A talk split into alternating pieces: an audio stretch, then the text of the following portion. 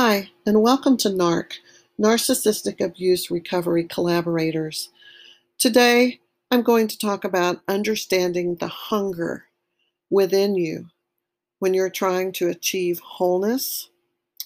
You can be starving in a land of plenty. Both the empath and the narcissist have a hunger, but they both deal with it. They each deal with it in very different ways. One of the first things that bound me to my narcopath was the familiar hunger that we both carried with us.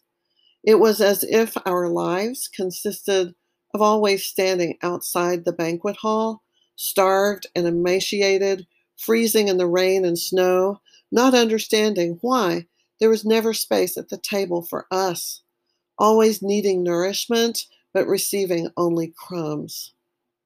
I knew he understood that hunger, and so I thought we were the same. But I am an empath, and he is a narcissist sociopath.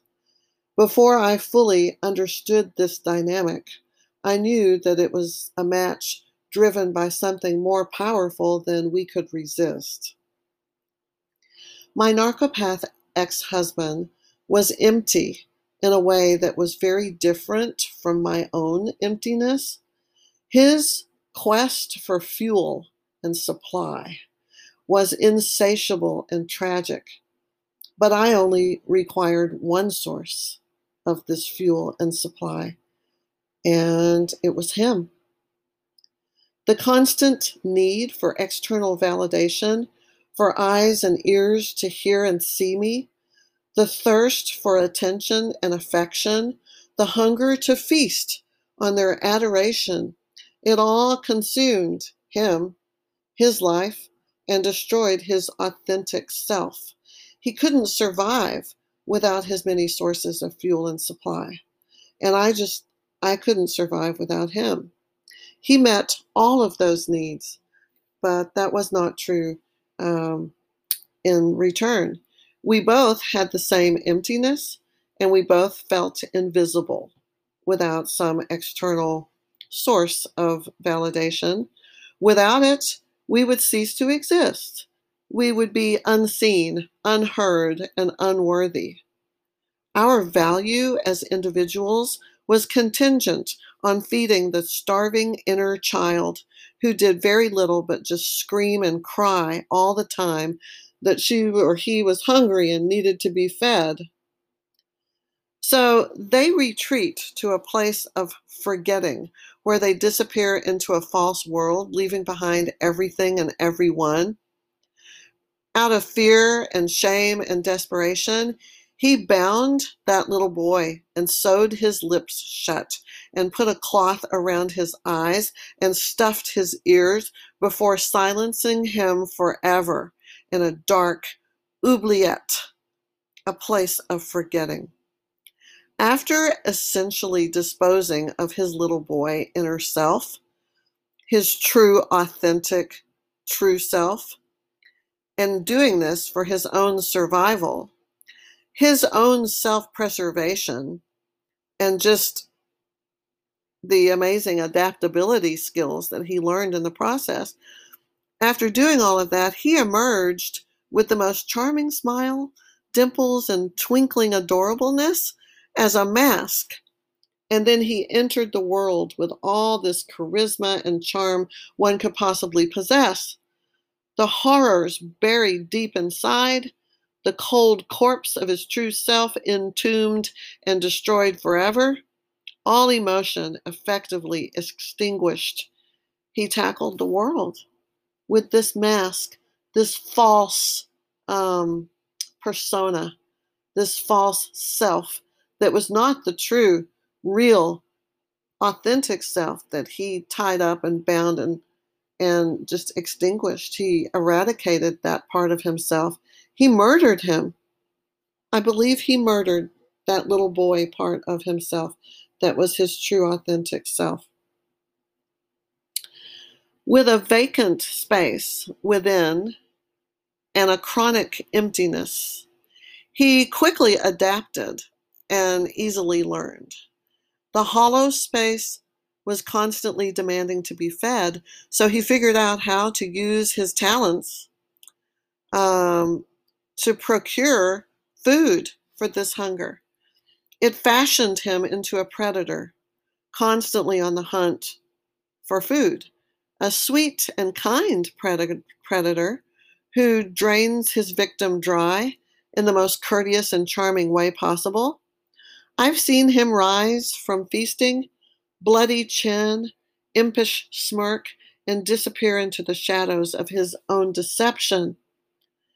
You know, in the times that I've talked to him, several times, three times after he left, there is nothing about the world that he currently resides in that is real.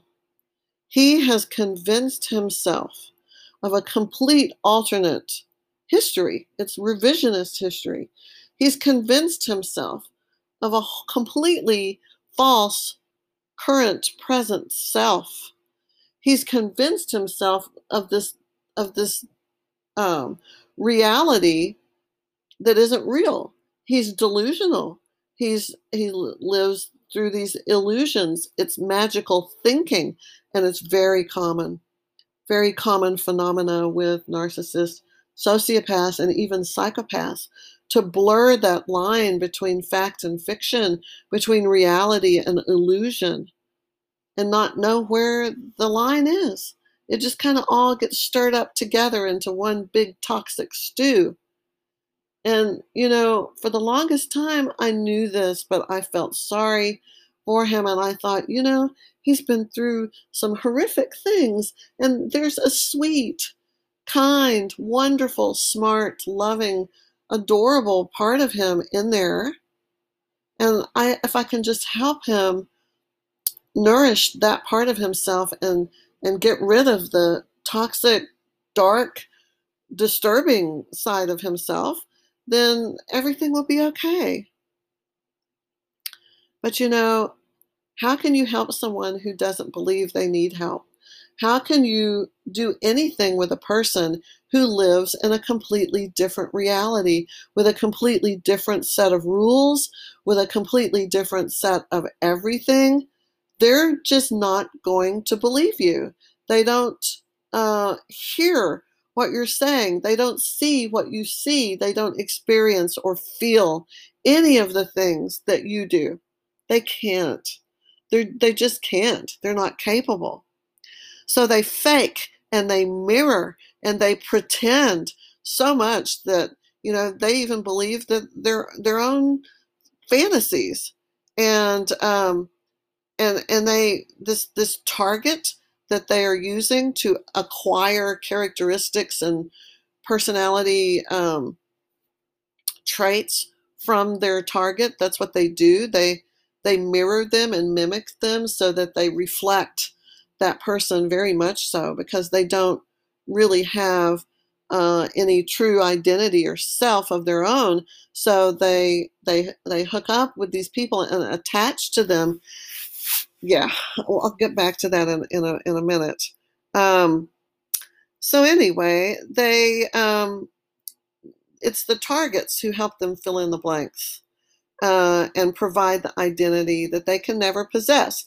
But eventually, uh, he needed to find a new source for feasting when the supply had nothing else to give. That was me. His intentions were never filled with malice or harm. He didn't intentionally want to make me suffer or hurt me.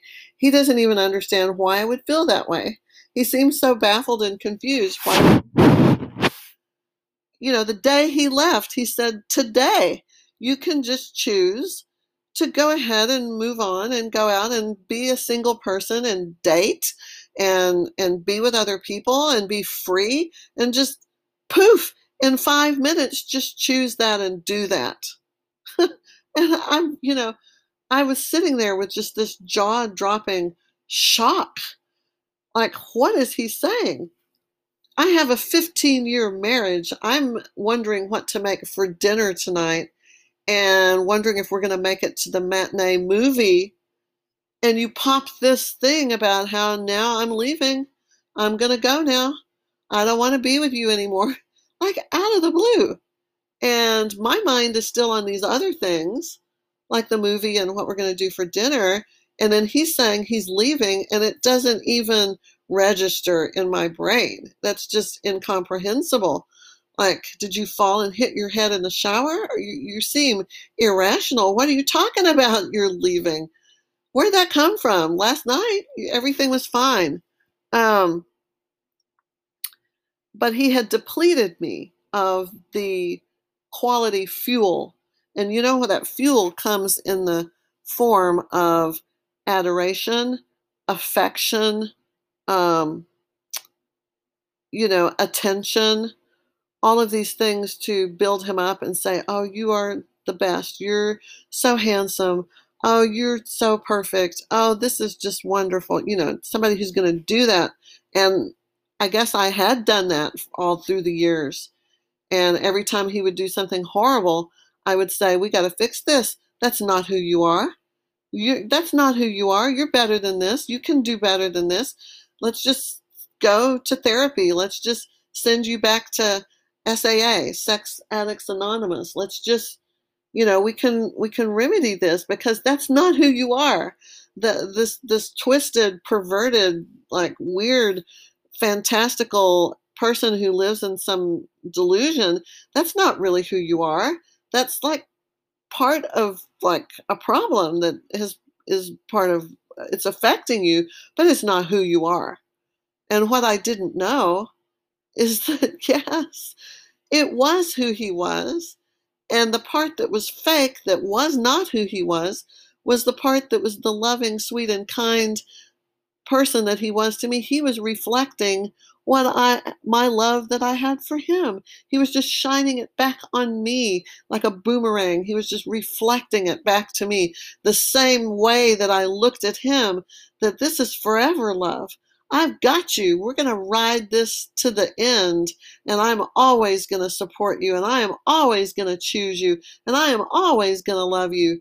And I would look at him with those that with those feelings, and he would reflect it back to me, and it seemed so real. I thought he felt the exact same way because he just bounced it off of himself back to me. Um, his intentions, yeah, his it, it it he possessed no true emotions except contempt and envy.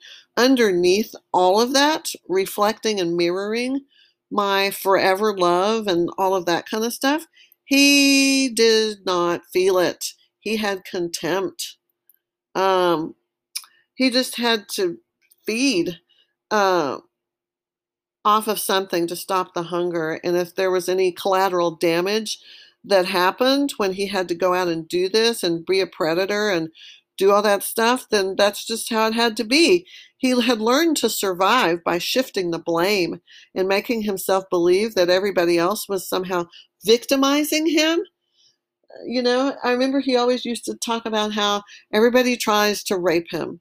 You know, people in his family, more than one rape stories, how they tried to rape him or did rape him. Um, like so many people, all trying to rape him, all trying to take advantage of him in a sexual way.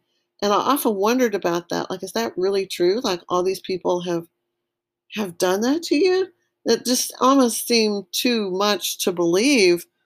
But he has to make other people into what he is the predator the abuser, the exploiter, the opportunist, the opportunist. He has to make others into those things because that's what he is, and he doesn't know that. Nobody's told him that that's what you are, buddy. You are a predator, a, you know, an opportunist. Uh, you're delusional. You exploit others. You take advantage of them, and then you leave them. He doesn't, you know, maybe he knows it, there have been times when he wrote down things in therapy and in SAA where he says, Yeah, I have sociopathic tendencies. Yeah, I have sadomasochistic tendencies. Yeah, there's something wrong with me.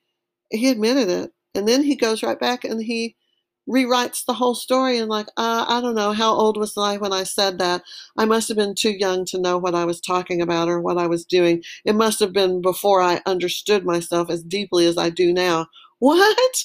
Those were moments where you were closer to the truth than you ever have been in your whole life and now you reject that as fiction like it never happened or that you were mistaken? No i don't think so. I think those were breakthroughs in the therapy and in the Sex Addicts Anonymous meetings, in the 12 step programs, those were breakthroughs where your honesty was shining through just a little bit, peeking through like light coming through holes in the darkness, right? Um, I think that's what that was.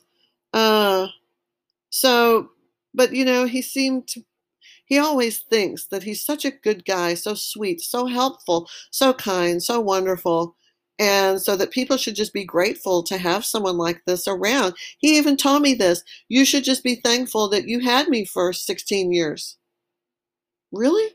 Is that what you tell the wife that thought you were going to be together till the end of your days and hold your hands with each other as you were dying?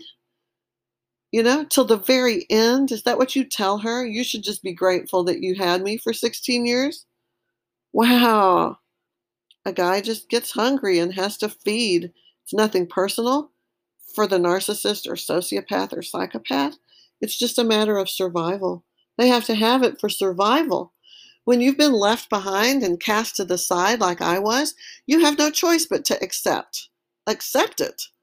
Um, and to turn inward and do the hard work that needs to be done to heal the source of your vulnerability and your own toxic programming.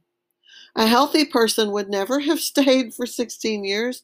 All those things that he did along the way that were clearly like, you know, I cry foul. I, you know, this is criminal. This is a, this is a boundary violation. This is a betrayal. This is cheating. This is uh, a bad thing. Normal people would have left. I didn't because I am not a healthy, normal individual. I have my own issues. And what are those issues? My little inner self, my little girl, the one that he murdered, his little boy, my little girl still lives. And she is vocal. She is kicking and screaming and and she's terrified. She's pounding on the door. Let me out, let me out. I have not silenced her. I hear her all the time. And um, she's standing in the shadows and she is starving and she wants to be fed and she is terrified and she wants to live and she wants to be seen and be heard her presence always carrying so much fear and shame and sadness always lonely. Oh my gosh so lonely and desperately seeking some intangible end to the pain. Her presence is always with me. It's always with me. But I didn't tie her or bind her or gag her or imprison her or into some remote oubliette, a place of forgetting, in order to effectively silence her through abandonment, thus murdering all of my emotions in the process. That's what he did. My emotions were amplified beneath the shield of stoic composure and resignation, underneath my cool, calm, I got this. I'm always really together. My kids tell me sometimes, Mom, you're so strong. Huh, if they could just see what's underneath that facade of strength and courage, they would see that I have my inner self is uh, hemorrhaging, bleeding to death, screaming, crying, suffering, being tortured. Just, it's horrific. That's what lives in me. That's what compels me. That's what drove me to stay with him for 16 years. so I still have the feeling, the depth of all the feelings is still there. Um, some of these feelings are painful. So the only way that I found to silence them was to look outside myself. I learned to feed her the people that raised both me and my ex-husband, they they they probably had their own emptiness. And their legacy was this hunger of the soul, this starvation of the self, this thirst for identity and wholeness that they never found. I know his mother, and she's still looking. And I know my mother, she died and she never found it. She never had it for a moment in her life, and she never stopped looking. And that's what they passed on to us this generational curse. I call it the femme du coeur, or hunger of the soul, hunger of the heart, rather, the femme de coeur. We all possess it. Or rather, I should say, it possesses us to some degree. For some of us, it impairs our ability to function as healthy people in the world around us. So, this hunger, it isn't just something transient that comes and goes. It can have a ripple effect that's difficult to understand, a toxic effect on people, and it, and it leaves an indelible mark. Standing on the outside boundary, uh, looking in, has always been a soul crushing consequence that lasts a lifetime. So, what can be done to finally become whole and become seen and become healed so here's 10 things I'm going to leave you with today to help you help your inner child to stop suffering and stop demanding things that you can't give him or her. Don't do what my husband did and just kill him. Just silence him. Don't do that. And don't do what I do, constantly running out into the world trying to find ways to placate her and failing every time because that's my motivation for getting that external validation is I want her to stop crying. I just want her to feel at peace and calm and okay and just calm down and stop. Stop with all of that. So here's some ideas. Number one, awareness, creativity, and rescripting. Awareness, you need to be aware of that inner child picture him or her, sit down beside them and have a conversation. Be creative. The more creative things you do, the more it helps them. And rescripting. Your parents, your family scripted you for life when you were a child. They wrote it and handed it to you and said, This is how it's going to be. This is how you're going to live and die. We don't have to accept that script, especially if it's toxic, especially if it's fatalistic and doomed to, to fail. We can reject it and say, no, I'm going to write a new script. Number two, kinesthetic and spiritual repair. Um, there's a whole thing I would like to do about this. Um, kinesthetic has to do with uh, touch and space, and spiritual has to do with soulful things, and there's energy things, and there's um, so many different modalities out there to help you heal these parts, but you can't ignore them. That's something to be aware of. Number three, name and stamp the feeling with love and acceptance. Don't deny it. Sometimes I want to tell my little girl, just stop. Stop talking. Stop crying. Just shut up. That's enough. Go stand in the corner. You have a timeout. Do not come out of that corner until you can behave and you can stop being hysterical. These histrionics are killing me. You have to stop. Just shut up. Don't do that. Do not talk to your inner self that way. It's not going to get the result that you want. She can't. If she could manage herself, if she could control herself, don't you think she would? She can't. You have to figure out how to be the adult and how to help her. So name the feeling. Ask her, what are you feeling? Are you is it fear? Is it anger? Is it sadness? Name the feelings. What are you feeling? Tell me. Tell me what you're feeling and let me try to help you. And say, I accept this feeling that is negative and terrible and painful. I accept it with love as a blessing that's going to help me grow. I accept it and, and I'm going to experience it and let it pass through me. Self partner and advocate for yourself. That's number four. Self partner. That's like being your own best friend. Quit looking for other people to do it outside of yourself. Learn to do it for yourself, with yourself, to yourself. Um, that's hard. So complicated. Advocate for yourself, set boundaries, defend your inner self, defend her or him, and and advocate and say, no, we're not going to have this. No, I have to protect this inner part, this inner voice, this inner piece of myself that is my core. It's my core, and I have to protect her. And I can't do this because that would put her in danger. Um, educate yourself about the abuser. Number five, learn about cluster B personality disorders and see if you know if you can figure out is the person you were involved with one of these people it's hard enough to have a broken heart and to lose a marriage and to do that with people who don't have a mental illness but if you have someone who's done this whole other thing to you because they are mentally ill because they have a cluster b personality disorder um, if they have that then this is not a regular breakup or divorce or end of a relationship and just a regular generic broken heart. And going to a mental health professional who treats it as such is not going to help you and is going to do more harm than help. Learn, educate yourself. Number six, create healthy boundaries and build borders whenever necessary. Learn to say no. Learn to say, I can't do that. Learn to say, This is triggering me and making me uncomfortable. Learn to walk away. I've done that a couple of times. I'm getting pretty good at it. I meet people and there's a red flag or there's something that that is a violation and I just shut it down and I'm saying and I say I'm so sorry. I'm very fragile.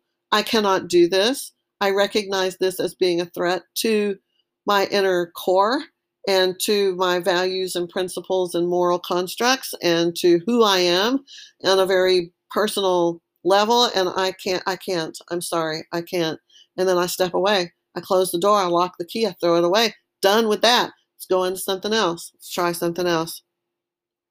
Number 7 cultivate resilience.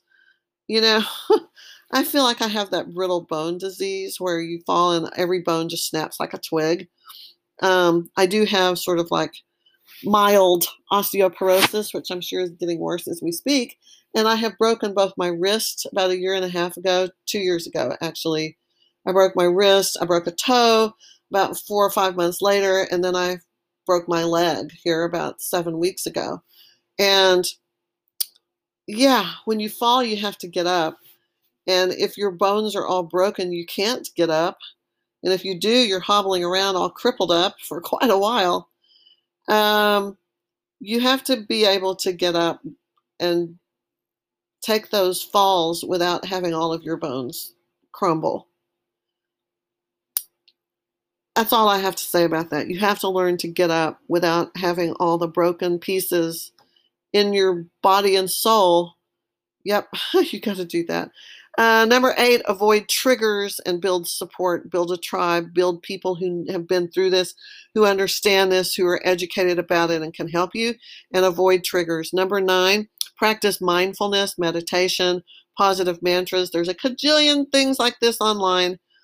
And number 10, feed yourself. Feed yourself. Because when you're hungry, that's what you have to do to fill in the gaps and the holes. I know it's hard work. I know it's terrible, but you have to do it. And you can't fix these people, but you can fix yourself. When you do, there will be real and healthy people waiting for you. That's how you attract them. You fix yourself first from the inside out. And I know you hear everybody say that, and there's a reason. It's because it is true.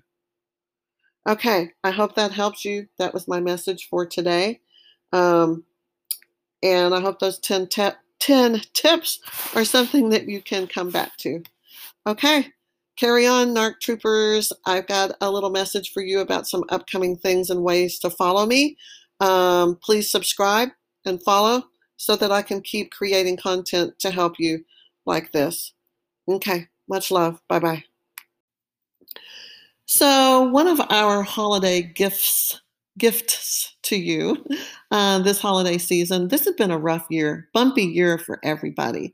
And to start the new year off on the right foot, we're having a workshop to help people do that, to help you get into the mindset uh, of healing and transformation and of reimagining yourself so that you're a newer, better, improved version, stronger, more uh, independent, and self partnered, and all that good stuff. So, uh, January 9th, January 9th, we are offering a workshop. And what is it called? Warrior's Path to Wholeness. Warrior's Path to Wholeness.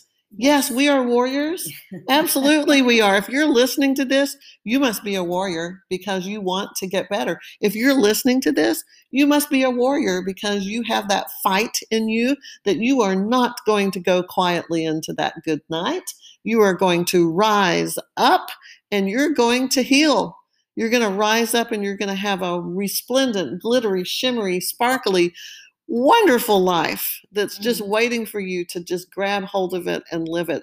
And that's what we're hoping 2021 is going to bring to everybody and we're going to give you some tools. We're going to give you some some things you can actually put to use right away to help yourself get to where you need to be. You want to talk a little bit about what we're going to do in that workshop? Yep. You can you can check out our registration page, which is going to have some things on it. But what we're really wanting to do is give you as many tools as you pop. From the time you sign up, we're going to email you a couple of things. And during the workshop, we're going to do a lot of demonstration on things that you can do for self love, self care, to self coach, to process, to change belief systems, to heal the wounds inside we're going to leave part of it up to, to listen to what your needs are. So we want to keep it a little bit open, but it will be formatted.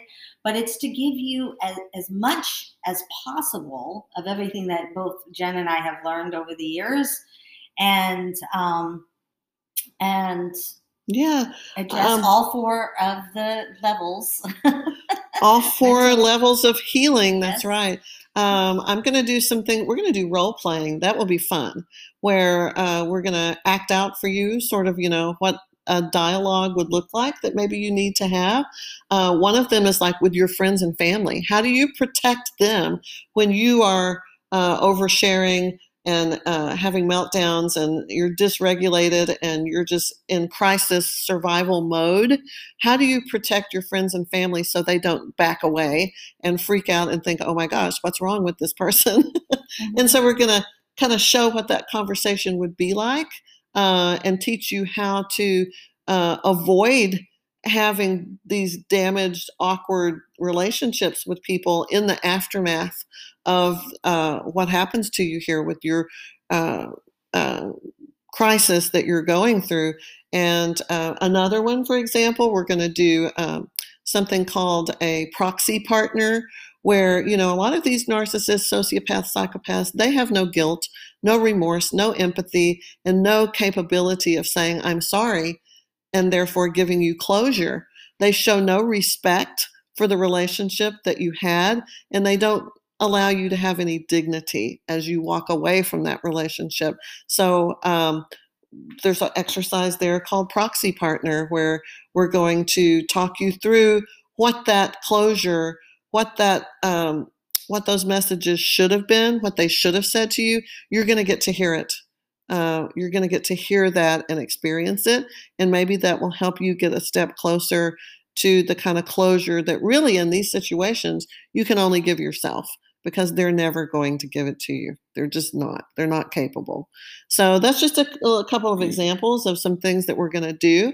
And we're going to tag team this and have some conversations, um, you know, that are going to guide you to where you need to be with your um, with your healing journey so that 2021 is going to be the year, it's going to be the transformative, fantastic year that you are going to be reborn. You hear about people being born again. This is a whole new kind of being born again. We're going to be born again into a new life where we are not going to have that disordered person uh, doing what they do to us, and we're not going to be dependent on that disordered person to validate us or to give us what we need. We're going to be able to give ourselves that thing. So. Yes, yes. And then also um, on the links below, I have a secondary course called the Feminine Current. So for those of you out there that really want to dive deeper into the self love space,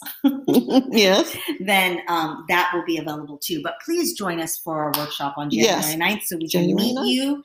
It's very, um, it'll be very minimally priced at $25 a, a person. Oh, yeah. I mean, come on, you're worth the investment there. And we want to, we want to support you. We want to give you all the tools that we have and to Mhm. help you on your journey. absolutely.